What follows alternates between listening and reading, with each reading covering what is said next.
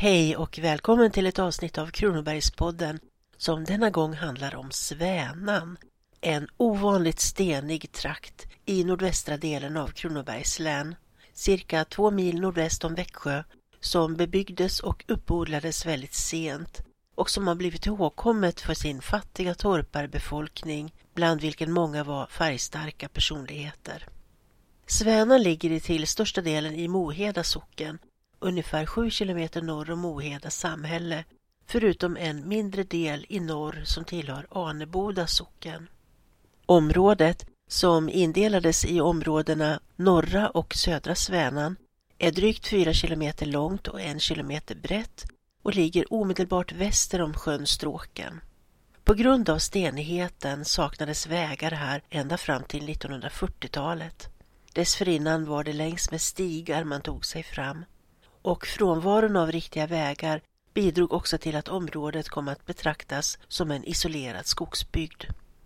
Befolkningsmängden i Sverige har varierat hit och dit under olika tider. I början av 1700-talet orsakade det stora nordiska kriget under Karl XII ett stort underskott av män. Man beräknar att ungefär 200 000 män av Sveriges totala befolkning på cirka 2,5 miljoner då förlorade livet vilket fick till följd att mycket av landets mark blev obrukad. I början av 1800-talet ökade däremot befolkningen då många flyttade hem från förlorade besittningar utomlands efter stormaktstiden. Bara i Moheda socken ökade befolkningen mellan 1805 och 1865 med 70 procent. Eftersom de allra flesta bodde på landsbygden blev det trångt där och många sökte sig till skogens närhet och röjde där upp en jordplätt att bo på. Sedan tömdes landsbygden åter till stor del på människor i slutet av 1800-talet under industrialiseringen då många flyttade in till omkringliggande större samhällen för att få arbete vid fabriker och industrier. Mest avfolkades stugorna i skogsbygderna. Detta förklarar både varför Svänan befolkades, trots att marken där var så svår att odla och varför området så småningom övergavs. Med järnvägen bröts isoleringen och underlättades transporter. Omvärlden kom närmare. Från järnvägsstationen i Lidnäs på östra sidan om sjön Stråken, som man kunde ro över, kunde man skicka varor, såsom bär och hantverk som man ville sälja och själv bege sig ut på resa. Vid byggandet av järnvägen rodde en kvinna från Svänan Krus-Anna över sjön och sålde gröt som hon kokat till rallarna. Så uppfinningsrikedomen för att tjäna pengar för brödfödan var stor. Ändå var det inte så många som hade båt. Vid slutet av 1800-talet fanns det bara fem båtar i Svänan. Av fisk som man tog upp ur sjön och sålde var gädda och stora borre den vanligaste, medan man själv åt mört och löja. Man sålde den mer attraktiva fisken och nöjde sig själv med den enklare. För att öka på sina inkomster ägnade sig också flera Svänanbor åt snickeri och hantverk, som till exempel att tillverka vävstolar, trätofflor, korgar, kvastar och borstar. De första nybyggena i Svänan var från Moheda, Slätthögs och Hjälmsryds socknar Traditionen säger att när träldomen avskaffades i början av 1300-talet överläts markområdet i Hjälmsryd till frigivna trälar att bebygga. Dessa ska ha varit grova och osköna till utseendet och därtill begivna på superi och slagsmål. Innan Svänan odlades upp och befolkades säger legenden att en stortjuv vid namn Svänamassen bodde där i en håla eller grotta i skogen vid Fjärrhanaberget i västra delen av Svänan. Traditionen har utpekat honom som en rysk eller baltisk desertör eller förrymd krigsfånge alltifrån 30-åriga krigets tid på 1600-talet och 200 år framåt. Han höll sig gömd länge och stal boskap, rovor och potatis från bönderna i närheten av Svänans skogar. Svänamassens håla har därefter varit en sevärdhet i Svänan.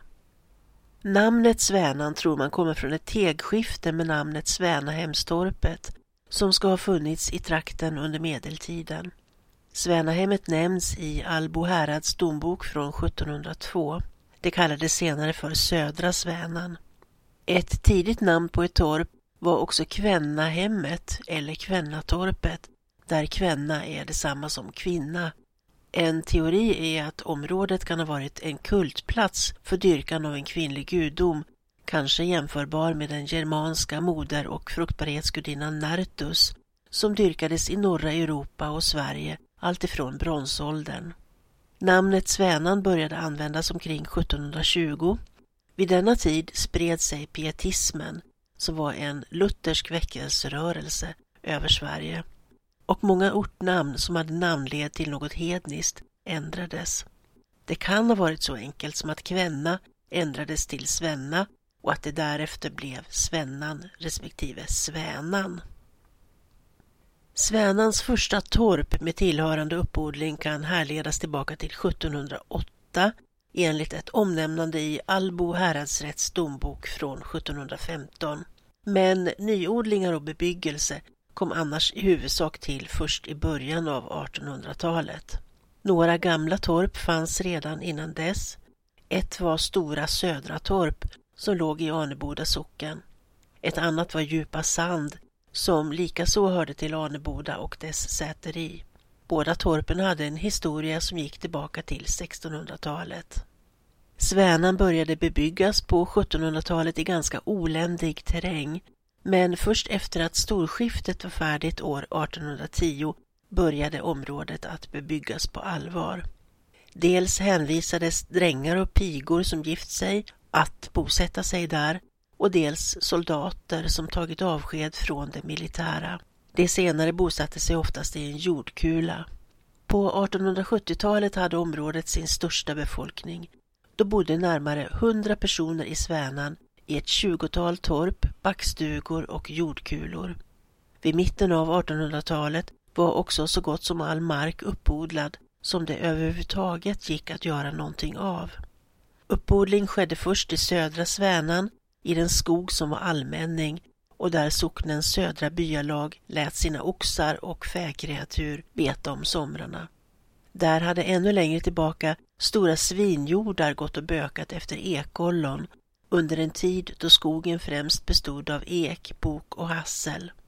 Man antar att sådana svinbeten har försiggått ända från urminnes tider och varade ända fram tills dess att barrskogen trängde tillbaka det andra beståndet under slutet av 1600-talet och början av 1700-talet.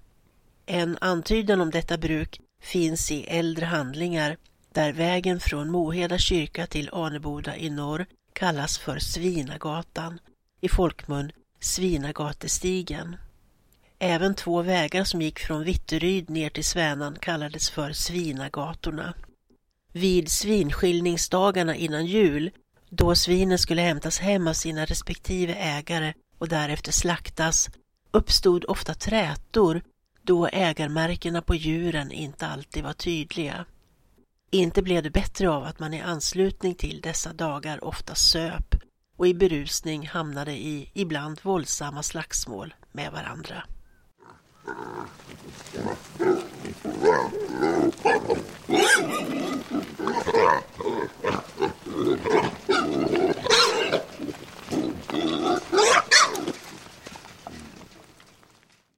Svänanborna bodde i ryggåsstugor, backstugor och jordkulor.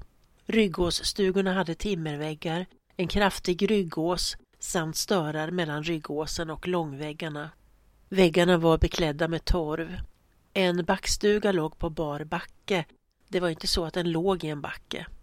Till utseendet skiljer den sig inte särskilt mycket från ett torp och ibland blandas de också samman. Den som bodde i en backstuga hade emellertid inget torpkontrakt och betalade inte arrende eftersom backstugan inte hade någon tillhörande åkermark. Den enklaste typen av backstuga var en jordkula. Medan en torpstuga kunde ha en storlek på cirka 5 gånger 8 meter kunde en jordkula vara 57 alnar stor, det vill säga 3 gånger 4,2 meter. På denna yta samsades en hel familj ofta med flera barn. Jordkulan kunde vara ingrävd i en backe, oftast med stenväggar mot backen och på sidorna och med timmervägg längst fram. Dörren kunde ibland, som i fallet med fältafians jordkula, vara så låg att man nästan fick krypa in. Ryggåstaket täcktes med granslanor och överst näver och torv. I husförhörslängderna betecknas jordkulor ofta som backstugor. Utanför jordkulan kunde det finnas kärr och moras eller små åkerlappar där man kunde bedriva lite odling. Här och var fanns äpplen äppel och körsbärsträd, syrenbuskar och trädgårdstäppor. Svamp i skogen som komplement till kosthållningen plockade man i regel inte. Dels fanns det många giftiga svampar och dels krävde tillagning av svamp ofta matfett, vilket var något som man inte hade så mycket av eftersom man hellre sålde sitt smör än att använda det i matlagningen. Invändigt kunde det finnas två väggfasta sängar och ett bord. Fler möbler fanns det knappast plats för. Eldstaden var i regel belägen alldeles bredvid dörren så att röken lättare kunde leta sig ut. Ibland hade man också ett fönster. Husgeråden som tallrikar, skedar, skålar, spannar med mera var tillverkade av trä. Först i slutet av 1800-talet började glas och porslin komma in i hushållet, liksom gardiner och blomkrukor. Och så sent som i början av 1900-talet fann en kokspis vägen till Svänan. Dessförinnan lagade man all mat i grytor och pannor över den öppna spisen. I början av 1900-talet kom också trasmattorna in i hemmen i Svänan, liksom rullgardiner. Några särskilda toalettbyggnader i form av dass fanns inte under 1800-talet utan man utförde sina naturbehov i en grop som kallades vasen på husens baksida och där man vartefter slängde över ris eller jord. Här hade man också ofta sin gris spökandes under sommaren. Men jordkällare ingrävd i en sluttning och vattenbrunn fanns vid torpen. Jordkulorna däremot hämtade oftast sitt vatten vid någon källa i närheten. Många hushåll i Svänan hade katter för både sällskapets skull och för att katterna höll råttor och ormar på avstånd. Och de som bodde i jordkulor och hade höns lät ibland också hönsen bo inne i kulan. Kläder med löss på la man på en myrstack så tog myrorna hand om lössen och kläderna blev lusfria. Sväna var en fattig bebyggelse som utmärktes av att man visade varandra solidaritet och höll samman i sin utsatthet. De flesta som har berättat om sin barndom där vittnar om att deras familjer var mycket fattiga och att de nästan alltid gick omkring hungriga. Blev nöden för stor var man tvungen att bege sig ut för att tigga mat. Eftersom alla delade samma fattigdom fanns det inte någon som förhävde sig över någon annan utan det rådde en jämlik balans där man till och med delade med sig till varandra av de små matransoner man hade. Denna sammanhållande, kollektiva, hjälpsamma anda var av samma slag som flera av dem som växte upp och bodde på Sankt Sigfrids hospitalsområde i Växjö har berättat om. De torpare som inte klarade av att göra dagsverken och bruka sina torp förlorade sina torpkontrakt och blev fattighjon eller inhyseshjon i någon undantagsstuga eller backstuga. I vissa fall fick de ta emot understöd från fattigvården i Moheda. Men det var bara ett lån, för vid bouppteckningen krävdes den utbetalda summan tillbaka från dödsboet. Rätt magstarkt kan man tycka. Exempel på den hjälp man gav varandra, förutom den mat man kunde avvara, var praktisk handräckning, till exempel vid vårbruket eller slotten eller vid husbygge. Ett annat sätt att få hjälp förutom av sina grannar var att be om kubbahjälpe. Då gick man runt bland de som hade det bättre ställt och berättade att man skulle bygga hus och frågade ifall man kunde få en trästock. Knappast någon ville visa sig vara snål så det gick lätt att få ihop till material. Ibland var det också inskrivet i torpkontraktet att torparen fick hugga virke till sitt hus på bondens mark, få hjälp med att transportera det till byggplatsen, få smide, spik och glas bekostat av bonden men därefter utföra resten av arbetet själv. Olika villkor gällde för olika kontrakt. Som tätningsmedel mellan det knutade timret användes mossa och kreatursgödsel. Och då taket skulle kläs med näver, grästorv eller halm drog man samma folk till täckehjälpe och firade sedan med att tillsammans äta vitgröt som man fick börja äta först efter att man hade hittat på ett rim. Man använde inte järnspik vid byggena utan tillverkade spikar av trä, dymlingar, som slogs in genom borrade hål i trästockarna. Byggnaderna var omålade och blev naturligt gråfärgade. Inuti stugan kläddes väggarna med tidningar eftersom man i regel inte hade råd med tapeter. I sängarna låg råghalm som var överdragen med säckväv. Lakan användes inte utan man hade bara en fäll eller ett täcke över sig. Likaså saknade kudden örngott. Den öppna spisen var från början både den enda värmekällan och ljuskällan i stugan och även den plats där man lagade mat. Först senare kom talgljus och mot slutet av 1800-talet började man använda fotogenlampor. För att göra upp eld i spisen la man en näverbit på glöden och blåste upp eld. Under fattiga perioder kunde man ibland få blanda bark i mjölet eller dryga ut det med frön av ljung, hasselknoppar och nötter. Hasselknopparna torkades och maldes till mjöl på en handkvarn. Det använde man sedan bland annat till våfflor. Kaffebönor blandades med bränd råg och maldes innan man kokade kaffet. Och djurens foder drygade man ut med ljung och säljlöv. Också barnen fick tidigt hjälpa till i hemmet. Pojkarna kunde jaga, skjuta skogsfågel och gräsänder, meta och snärja gäddor för att bidra med mat till familjen, bära spannmål som skulle malas till kvarnen, bära hem ved från skogen och vintertid dra den på en kälke. Flickorna kunde få börja passa sina småsyskon redan som femåringar medan föräldrarna var ute och bärgade hö eller arbetade med annat utanför hemmet. De fick också laga mat och städa, ta hand om djuren och plocka bär i skogen och lära sig karda, spinna lin, sticka och väva. Man tillverkade själv sina kläder och sitt linne och en del av smöret man tjänade kunde man avyttra i handelsboden mot något annat. Avskildheten från yttervärlden gjorde att Svänanfolket blev ett folk för sig självt. I detta kungarike Svänan fanns spektakulära personer. Benämningen kungarike uppkom på 1870-talet.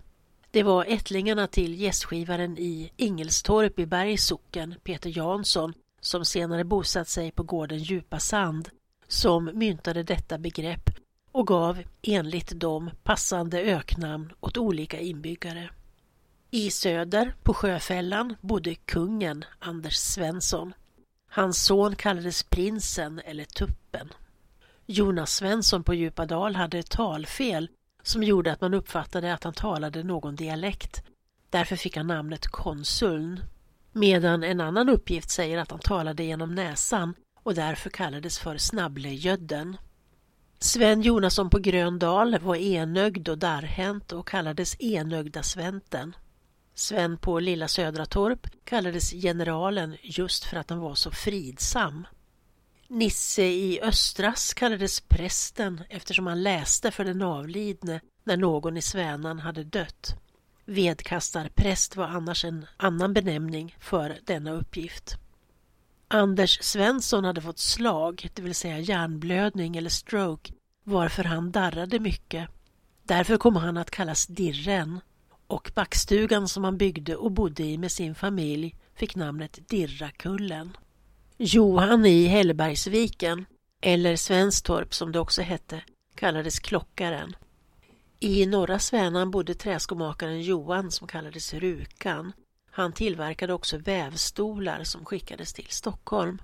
Man gav personer namn efter något som kännetecknade dem. En John Andersson hade råkat hugga sig i foten så pass att han blev halt. Kom därefter att kallas för just foten. Johannes på Högadal som råkade ut för samma missöde kallades både Hoppman och Översten. Det senare förmodligen för att Högadal där han bodde var så högt beläget. Men Svänanborna visste att ge svar på tal. De kallade i sin tur de boende i Djupa Sand för sanna vargar. Norra Torp var det sista bostället som odlades i Svänan. Det hade börjat odlas år 1814 efter att man först huggit ner skog, bränt marken och hackat upp åkrar för hand med flåhacka. Nybyggaren bodde i regel under ett stenblock eller en gran innan bostaden var färdigbyggd. Till exempel bodde Anders Andersson, som var född 1789, i en enkel riskoja mellan två stora stenar innan han fick sitt torp i Östra Torp färdigt. Så småningom kunde nybyggaren skaffa sig en eller ett par kor, några får och kanske en gris och några höns. Några oxar eller hästar hade man aldrig på Svänan, utan torparfrun eller torpets ko fick dra repet till harven eller plogen, redskap gjorda av trä. Ifall torparen behövde utföra dagsverken till bonden i gengäld till att få bo på hans mark så kunde det ibland följa med en skyldighet om att leverera vissa naturprodukter som till exempel bär, aska och kära. Eller så förväntades man erlägga en viss andel av arrendet i form av pengar eller, i enstaka fall, genom att låta bonden få lägra ens hustru. I sådana fall hette det att torparen blev buksvåger med bonden. Bonden kunde också lägra torparens dotter och ifall hon blev med barn så uppmanades hon att gifta sig med en av gårdens drängar och sedan fick paret tillåtelse att bosätta sig på ett stycke av bondens marker i Svänan. Bonden under 1800-talet var en person med tämligen stort inflytande jämfört med hur det hade varit några århundraden tidigare då bönderna hade låg status bland de fyra stånden. Däremot var torparens status gentemot bonden tidigare mycket högre. Ända fram till 1700-talet hade torparen medverkat i byalaget och både kunnat utöva inflytande och haft medbestämmande rätt. Men under 1800-talet var han närmast livegen under bonden, vars makt alltså kunde vara så dominant att han till och med tog sig fysiska rättigheter med kvinnorna i torparens familj. Torparennet kunde vara att från solens uppgång till nedgång utföra tre kardagsverken i veckan om sommaren från början av april och fram till slutet av september och två per vecka om vintern från början av oktober och fram till slutet av mars samt årligen 30 kvinnodagsverken. Först längre fram i tiden kom torpkontraktet, åtminstone huvuddelen av det, att betalas med kontanter istället för genom dagsverken.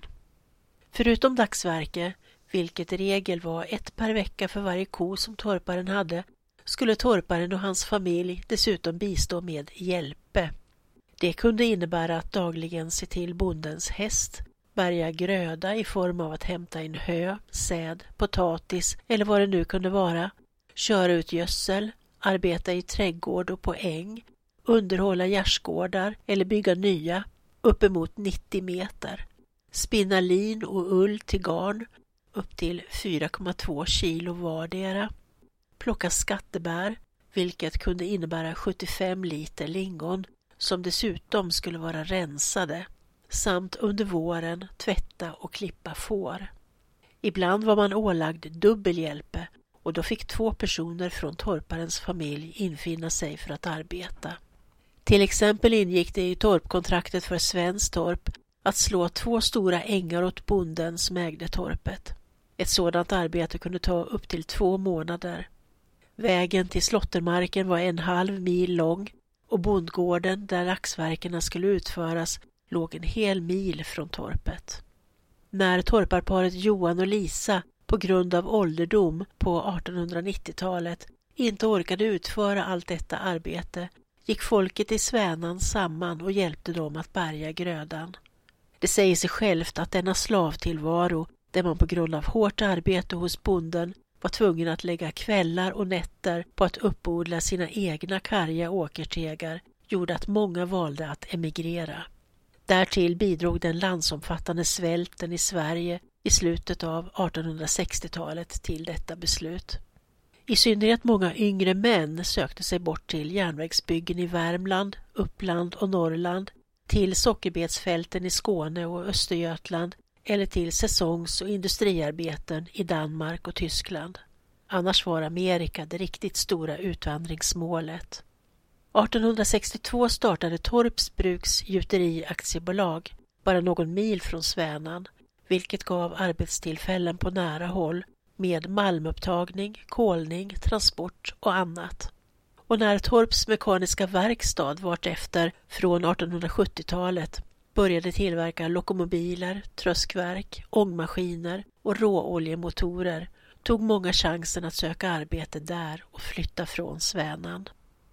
Bland de som stannade kvar var det inte så få som utvecklade en stark längtan efter självständighet.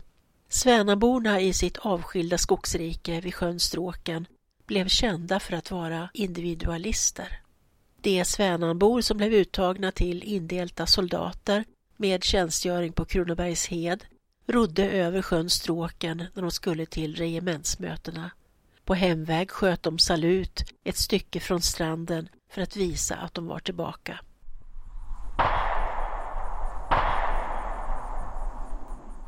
Krus-Anna som rodde över stråken i sin båt och sålde gröt till rallarna vid järnvägen är en kvinna som förtjänar att bli ihågkommen både för sin uppfinningsrikedom och idoghet och för att hennes livsöde tydligt visar på den tidens utsatthet. Hon hette egentligen Anna Karlsdotter och var född 1828 i Stenbro i Arneboda. Hon var gift med sockenskomakaren Gustav Salmonsson från Asa och de bosatte sig nu som torpare i backstugan till Krusakullen, eller Sjötorpet, och fick fyra barn. När det yngsta barnet var bara tre månader gammalt dog maken i hjärnfeber, det vill säga hjärnhinneinflammation, och Krus-Anna, som hon kom att kallas, och som ännu inte var 30 år fyllda, plockade och sålde lingon till uppköpare, omsatte sedan pengarna hon fick genom detta i inköp av smör och andra livsmedel som hon sålde till Svänanbor. Två år efter makens död gifte hon om sig och fick tre barn till. Det äktenskapet var inte bra eftersom mannen var alkoholist. Sex år efter giftermålet dog också denne man i blödarsjuka och deras två första gemensamma barn hade dessförinnan dött i späd ålder. Nu var hon ensam kvar att försörja sina barn av vilka det sista som hon fick med make nummer två föddes bara några dagar efter att han hade gått bort. Två år senare dog också detta barn och samma år som det hände födde hon sitt åttonde barn som var utomäktenskapligt men det levde i bara tre månader. Man har svårt att föreställa sig hur Krusanna förmådde hålla sig på benen med tanke på alla de umbäranden hon fick utstå. Men hon hade en otrolig kraft och säkert var det också så att de överlevande barnens existens gjorde att hon vägrade att ge upp. Hon reste med tåget ner till Skåne och sålde där lingon, ägg, smör och annat som var köpt av bönderna i trakten och tog sedan vid hemkomsten båten över sjön tillbaka till hemmet med andra varor som hon köpt med sig. Och då samlades man i hennes stuga för att handla. Krus-Anna brukade då bjuda på nybakat rågbröd och sill och barnen fick sockerpinnar. Det blev som en fest. På samma sätt var det då hon inför jul fraktade julbrännvin hem till Svänan. Då blev det också lite av kalas medan man provsmakade brännvinet hemma hos henne innan man köpte sin ranson. Under tiden hon var borta fick barnen klara sig själva hemma, vilket betydde flera dagar i sträck. Hennes backstuga brann därtill vid ett tillfälle upp, men de hjälpsamma Svänanborna hjälptes åt att bygga en ny bostad åt henne och barnen. Och hon hann med att gifta sig också en tredje gång.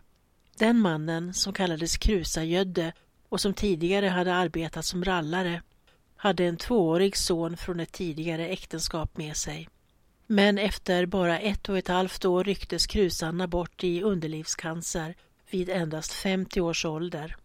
Krusagödde kom att överleva henne med nästan 40 år. Med ett sådant livsöde förstår man varför Krusanna berättat för sin ena dotter att det inte funnits en enda sten på Krusakullen som hon inte hade suttit och gråtit på. På Höga Dal fanns två stugor med tio meters avstånd däremellan. Den sista stugan revs år 1939. I en av stugorna bodde Johannes Andersson som var handlare och född 1826. Det var samma person som kallades Hoppman och översten. Han åkte med hästskjuts ända till Kalmar efter varor. På vägen dit tog han med sig sådant som smör, säd och ägg för försäljning och hem tog hon med sig sill, kaffe, socker, kryddor, tändstickor, fotogen och annat som han sedan sålde i sin lilla stuga. Flera skjutsar brukade åka samtidigt genom de djupa skogarna. Johannes var känd för att vara elak mot sin hustru Maja-Stina. Han gav henne beting att utföra medan han var ute på sina handelsresor och var han inte nöjd när han kom hem så gav han henne stryk. Maja-Stina brukade ersätta de bönder som hjälpte henne med betingen med smör som hon kärnat och det la hon under en sten i skogen söder om Högadal där hon bodde. Den stenen kom därefter att kallas för smörstenen. Bland folket i Svänan hade Johannes lågt anseende på grund av att han slog sin hustru. Alla deras sju barn emigrerade till Amerika efter att också de hade fått slita hund hemma på torpet. När Maja-Stina dog gifte Johannes om sig. Han hade under yngre år varit en stor kvinnokar. Men den nya hustrun Malena, som var 19 år yngre, kunde sätta honom på plats. De var gifta i 15 år innan Johannes dog 1901 med en betydande kvarlåtenskap. Malena gifte om sig med den 26 år yngre soldaten Karl Johan Borg som bodde i ett hus intill på Högadal och som blivit enkling med två små söner. Malena, som inte fått några egna barn, blev nu styvmor och hela den lilla familjen fick det bra tillsammans. I Svänan var det brukligt att kvinnorna kyrktogs efter barnafödande redan första söndagen efter födseln. Kyrktagningen ägde rum innan högmässan och då kom kyrkväktaren med en pall som han ställde strax innanför dörren och på vilken kvinnan fick falla på knä. Sedan prästen läst över henne tilläts hon gå fram och sätta sig bland övriga kyrkbesökare. Blev man sjuk tillkallade man garvaren i Aneboda som hade lämplig medicin. Man fördrev också vissa sjukdomar med makaber vidskepelse. Engelska sjukan, som också kallades skärvan, behandlade man genom att under en torsdagsnatt bege sig till kyrkogården i Aneboda och gräva upp ben från en död. Därefter rev man av lite av benet och blandade ner i mat och gav till den sjuke. Resten av benet återbördades till kyrkogården varpå man tackade den döde för att man hade fått låna det. Lundholmen var ett torp som var beläget längst i den sydligaste delen av Svänan. En gårdfarihandlare på besök skulle en gång ha blivit mördad här. I mitten av 1800-talet bodde en skräddare med sin familj på Lundholmen men de var tvungna att flytta därifrån på grund av allt det övernaturliga som ägde rum. Det hördes buller och bång utanför stugan. Den mördade gårdfarihandlarens huvudlösa kropp vandrade som en hög skugga i skogen invid torpet. Dörrar öppnades av sig själva hur man än låste dem och barnens sängar på vinden drogs fram och tillbaka om nätterna. När de vaknade på morgonen kunde en säng stå tvärs över trappuppgången. När skräddaren flyttat därifrån kom en annan familj dit. Inte heller denna kunde stanna kvar. Efter att ha stått tom en tid revs stugan och det påstås att man då fann människoben under densamma. Länge passerade man ogärna platsen efter mörkrets inbrott.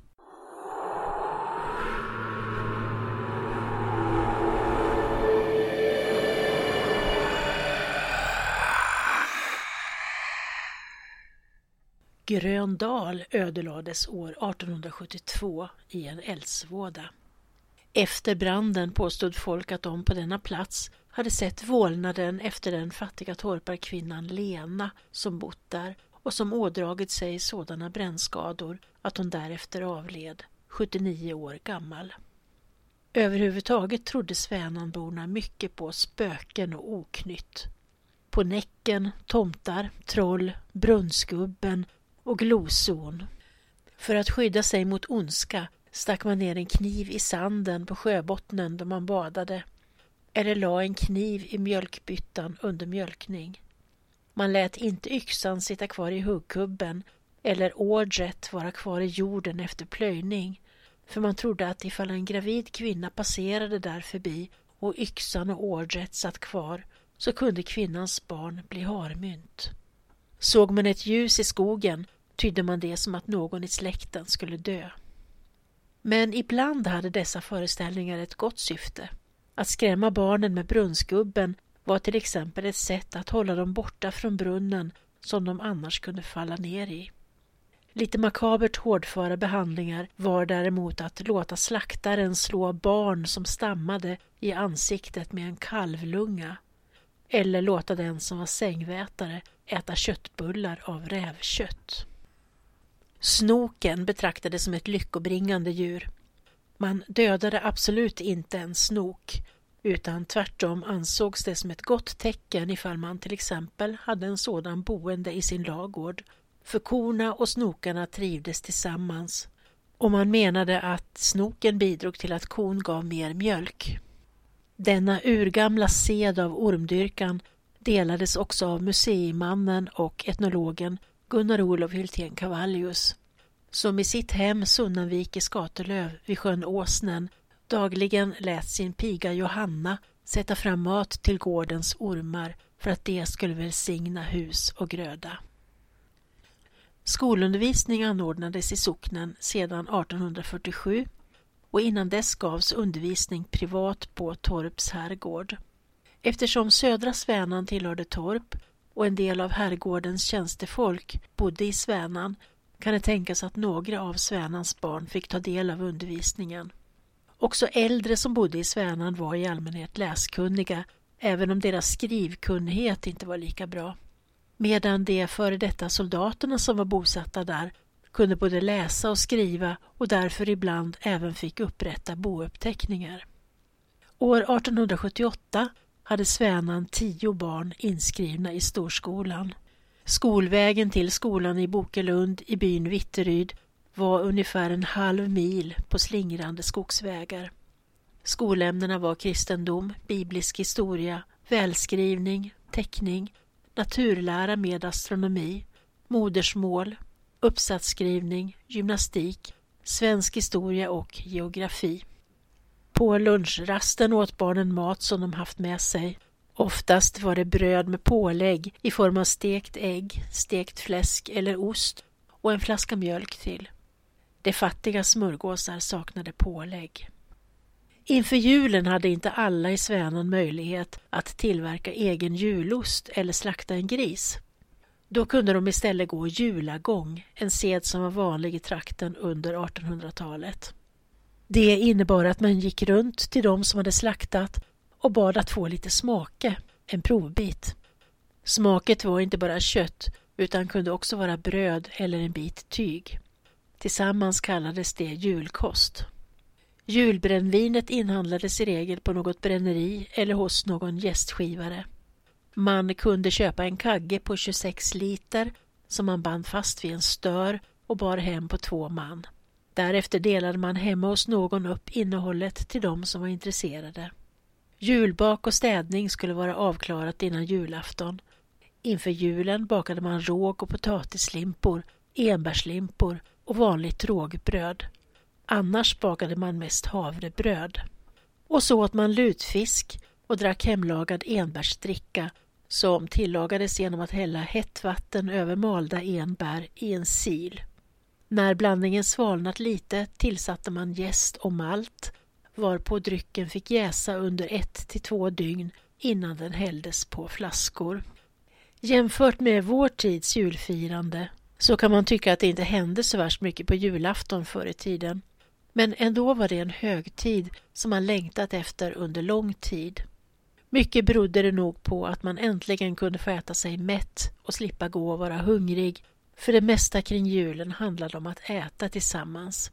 En typisk julafton i Svänan gick till som så att man åt korv och revbensspjäll och doppade grovt bröd i ett grytspad. Till drack man sur hembryggd maltdricka. Efteråt fick alla dricka brännvin, även barnen fick sig en liten skvätt. När det blev skymning tände man ljus i julgranen som inte var lika stor som den vi brukar ha idag utan som var av sådant format att den kunde ställas på ett bord i en liten träfot. Förutom med ljus var den pyntad också med karameller och äpplen.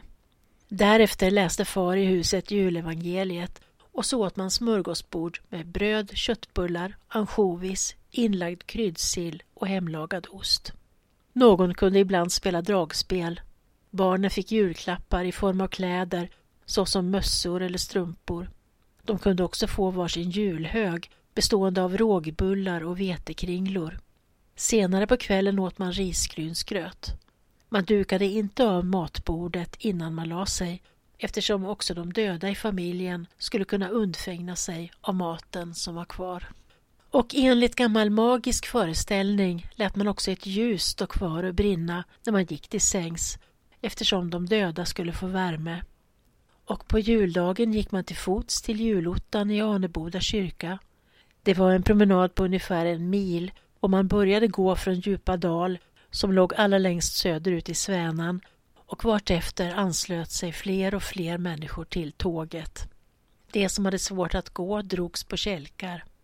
Väl framme vid kyrkan lades alla ljusblossen som man hade lyst sig fram med i julnatten i en stor hög på kyrkbacken. Väl hemma igen kokade man kaffe och männen tog sig en sup. Juldagen var en dag då man skulle hålla sig i stillhet och bara utföra det allra nödvändigaste arbetet. Däremot var annandagen en dag då man skulle besöka varandra och vara social. Man drack kaffe och bjöd på kaffebröd och männen tog sig åter en knarvare. Därefter åt man smörgåsbord med lite mer rejäl mat. Och när man väl bröt upp så fick man med sig lite kakor för att ge till dem som eventuellt hade varit tvungna att stanna kvar hemma. I mellandagarna träffades ungdomarna på sjön Stråkens is och tände ett bål varvid man spelade handklaver och dansade. Cirka år 1880 lär 150 personer ha besökt det sedvanliga bålet.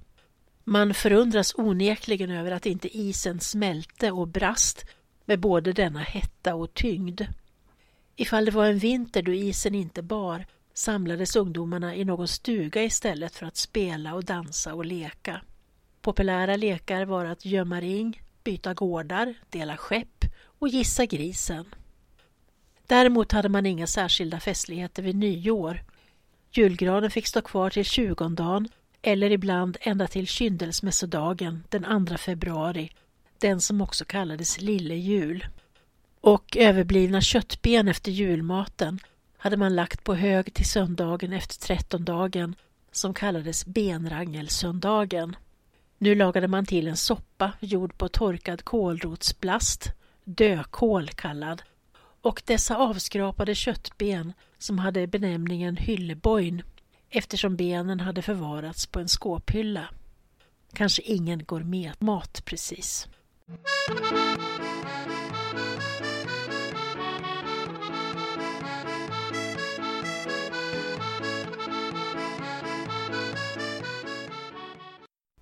Svänan var bebott i ungefär 240 år mellan 1700-talets början och 1940-talet.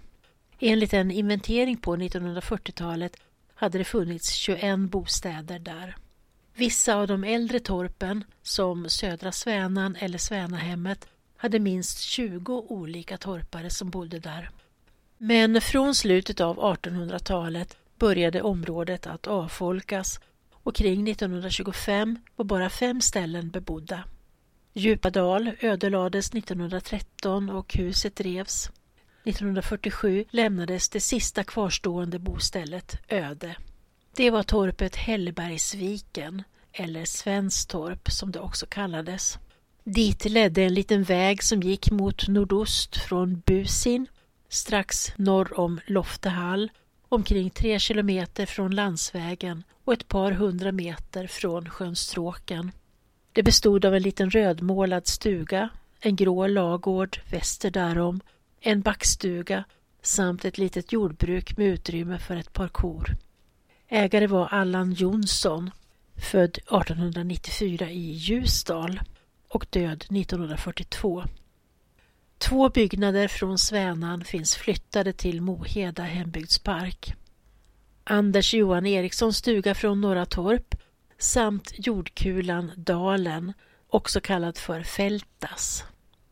Idag är Svänan lika folktom som området var innan de första nybyggarna kom dit för 300 år sedan.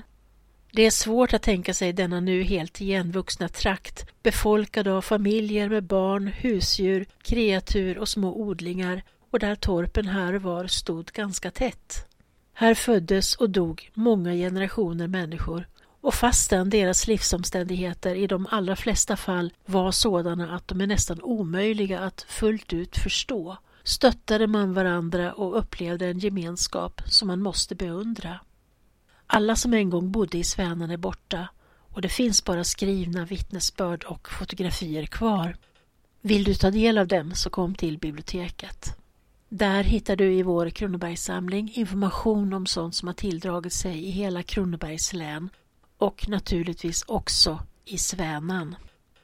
Tack för att du har lyssnat. Jag som har berättat heter Ella Styv och är bibliotekarie på Växjö stadsbibliotek. Hej och på återhörande!